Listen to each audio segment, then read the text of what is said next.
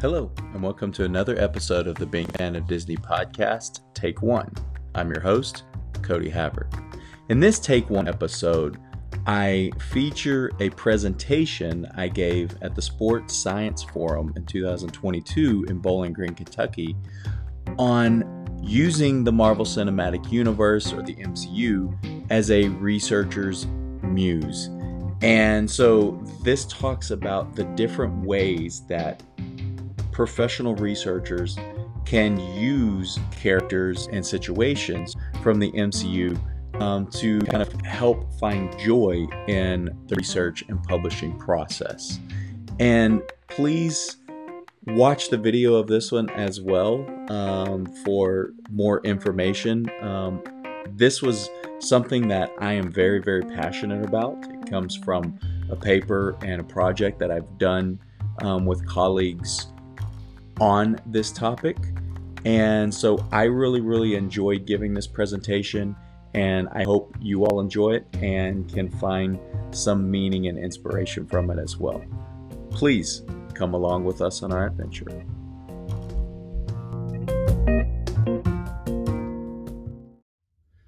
Hello, everyone. Some of you may know me. I'm Cody Havard. Um, I'm a professor at the University of Memphis, and I wish I could be there with you today to talk about this very, very important topic um, that I love talking about. Um, but depending what time you're watching this, I am either currently getting goalkeepers ready to play a game or trying to coach on the sidelines during a game. So I'm not there with you um, to do this face to face, which is why we are doing it virtually. Um, what I want to talk to you today about is something that has been very, very important and has become more important to me as my career has progressed. Um, I like to say I've been in this game for more than a decade now, um, and I have been at the University of Memphis for um, more than a decade now. And a few things that I've seen along the way to try to help people with research that's what I want to talk about today. One thing that I see that happens with research is there's so much pressure built up and people feel this immense amount of pressure um, that it becomes more of a job and less of a passion. And I think for um, researchers that really, really enjoy what we do, and it's very, we feel we have a lot of importance with what we do, it's a passion project. It's less of a job. It's something that we wake up wanting to do. It's something that we go to sleep thinking about and we're thinking about throughout our day. So here is something that um, I am going to talk about today. It's called Researchers Assemble, the Marvel Cinematic Universe as a Researcher's Muse. And this comes from a paper that I wrote along with, among others, um, forum host, Dr. Rick Grieve. And so uh, throughout this presentation, um, I'm going to talk about the things from our paper that I think would really help a lot of the people in this room and hopefully outside of this room as well. And so I know at the beginning, um, before we started, everybody got their envelope. I ask you to hold on to these. Do not peek inside. Don't open. We will have instructions on this later. And the last thing I will say is, as with any good um, Marvel project, especially right now when as recording this and as you're viewing it at the forum, we're five episodes into Moon Knight. Um, and as you know, Moon Knight had QR codes in there that led to other projects that you could do some additional reading from. Um, be on the lookout for that at this presentation as well. And um, if you send me an email afterward or reach out to me, letting me know what each one leads to, then um, you'll get those fictional added points, right? So let's go ahead and let's get started. Um, and, and first, the a general introduction is just the popularity of the Marvel Cinematic Universe. Um, it has become so popular in our culture that it has um, been ingrained in storytelling, in the way people shape stories, in the way people plan out shared universes and media projects. It has now um, become so ingrained in our society that um, people can walk around talking about these projects um, who, you know, 15, 20 years ago may not have been able to walk around and talk about these projects as much or with as many people that know what they're um, talking about. And also, aside from popular culture, because it's so popular, um, it's been used in a lot of academic settings. I've, I've mentioned a few here. Um, I uh, we wrote a paper about this. Uh, I wrote a paper about um, how students can use the MCU to acclimate to college. Um, I've had many, many conversations with people about the Marvel Cinematic Universe in the class I teach uh, called Being a Fan of Disney, including one with Dr. Rick Grieve about um, the portrayal of dissociative identity disorder in Moon Knight. And so it's been used in so many different academic settings as well, people writing about philosophy, um, religion, and ethics. And so uh, now we're at the point where we can use this for our benefit as well as researchers. And so a couple things or a few things we're going to talk about is um, how can we use the MCU process for writing and authorship? And how can we use it for the review process? And then how can we use it for building our research line? And so to start off, we're going to talk about the MCU stories and the authorship. And there's really three groups of these authorships. And if you think about each one of these as a type of paper that you're writing, we start out with the standalone movies. Um, or the origin stories. We have the origin story of Captain America, also the origin story of Captain America right here, and how we got the Captain America shield. And these are your solo projects that you're working on by yourself. You're writing papers by yourself.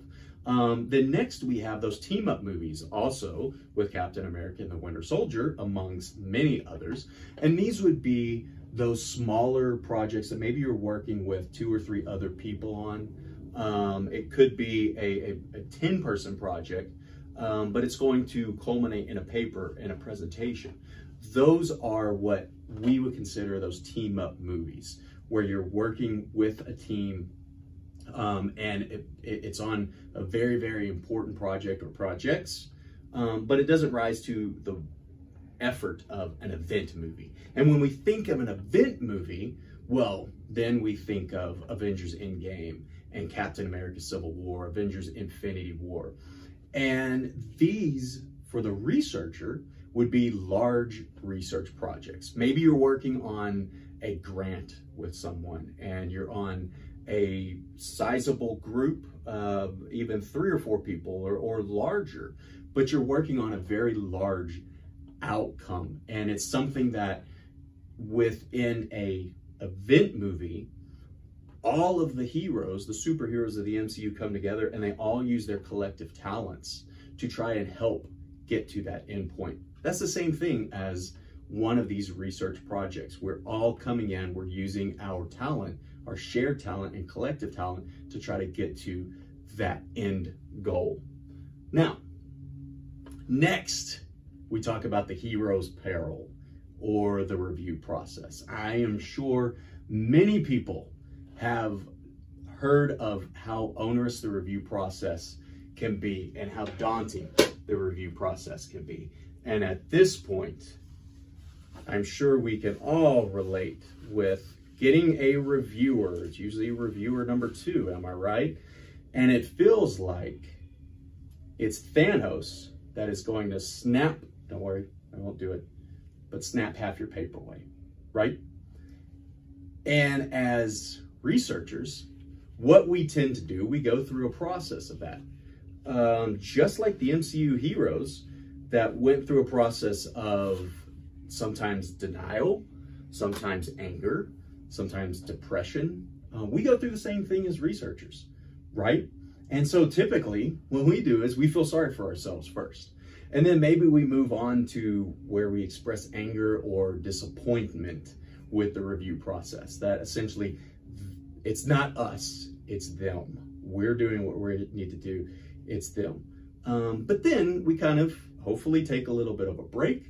And at that point, we pick ourselves up and we get to work, just like our heroes in the MCU And what's great about it is if you do the work and you put in the effort,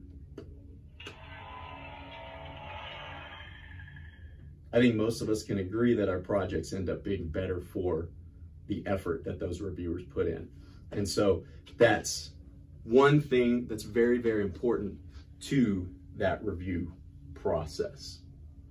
Um, now, one more thing that I want to talk about is the mid or end credit scenes. And um, this really talks about your future research and your future research line. Um, in 2008, when Iron Man came out, and as you see behind me, Nick Fury appears at, in the end credit scene of Iron Man. That's when the Marvel Cinematic Universe or the MCU was born, and people became excited. And since then, people have stuck around through credits of Marvel movies and other movies um, just to see if there's going to be any in credit scenes or mid credit scenes that are going to tease upcoming projects. Anytime we go to the movie, my sons always ask me um, once a movie's over if there's anything after the credits that we need to stay for. And why do they do this? Why do entertainment companies do this? Why does the MCU do this? Because they're teasing future projects, right? So because they're teaching, teasing future projects, what we can do is use that as a researcher to explore different ideas. At the end of papers, we always have those sections called future directions. Um, I employ, implore you to um, take the next step and, and, and actually follow those future directions. Um, maybe it's something that you found interesting in the data. Maybe it's something that the next logical step that you see from the work that you've been doing. But I implore you to take that next step and do that and always give the audience a glimpse of what your plans are in the future because I think that's important to build that narrative and it builds that research line and it lets people know what you represent and what you want to represent. And real quickly, just as another Easter egg, so you know that I am not just talking about this and not living it, here is briefly, we won't talk about it much, an idea that I've been working on for a period of time. And hopefully in the next few years we'll come to more fruition. And who knows? Maybe we'll talk about it in a future forum. Now, what lessons can we learn from the MCU? Um, one, find fun and joy in the research process. That's the whole point of this. We are doing important work. We are we should be enjoying it. It should be something that we want to do and we want to seek those answers and we want to ask those questions. And that gets to continuously seeking answers and asking questions to look and, and investigate more phenomena don't be afraid of a plot twist. Um, where I was 10 years ago is not where I am now talking. I mean, I am talking to all of you about using the MCU for research purposes and to build a research line. That's not where I was even five, six years ago. So don't be afraid of that plot twist. Go with it. Have fun with it. Um, and your character arc. That means where you are right now doesn't, that doesn't mean where you're going to be in 5, 10, 15 years. Um, we're always changing, and so is our research. We're always trying to keep up with different phenomena that are occurring that we see that and that we want to investigate. So don't be afraid of those and embrace being a researcher. Embrace being a superhero. So one thing I want you to know, and you can tweet this at me, um, or you can email me at my school email address. I want to know what your superhero research name is. Mine is Sport Rivalry Man. I'll let Dr. Greaves share um, his superhero name that, that he chose when we wrote the paper. But, but take ownership over it.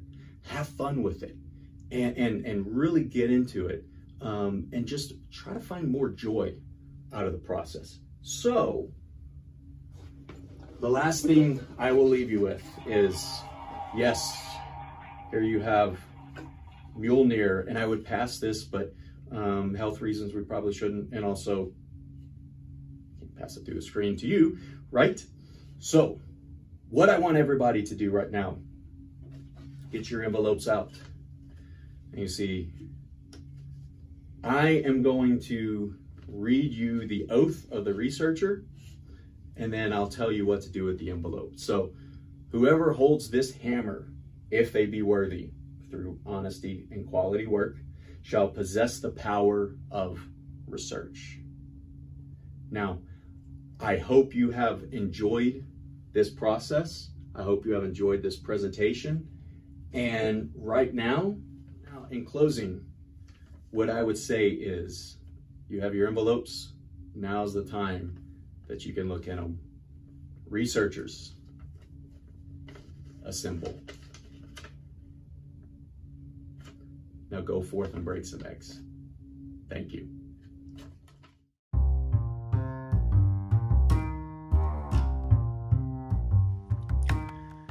That's going to do it for another episode of the Being a Fan of Disney podcast, Take One. If you like these Take One episodes, these shorter narratives with additional information that's covered in class or of just general interest, please reach out and let me know. Also, if you have ideas for other topics that maybe we should cover in these shorter narratives in these take ones, um, please let me know that as well. It is a lot of fun to do this and I really, really appreciate you listening. So thank you and have a great rest of your day.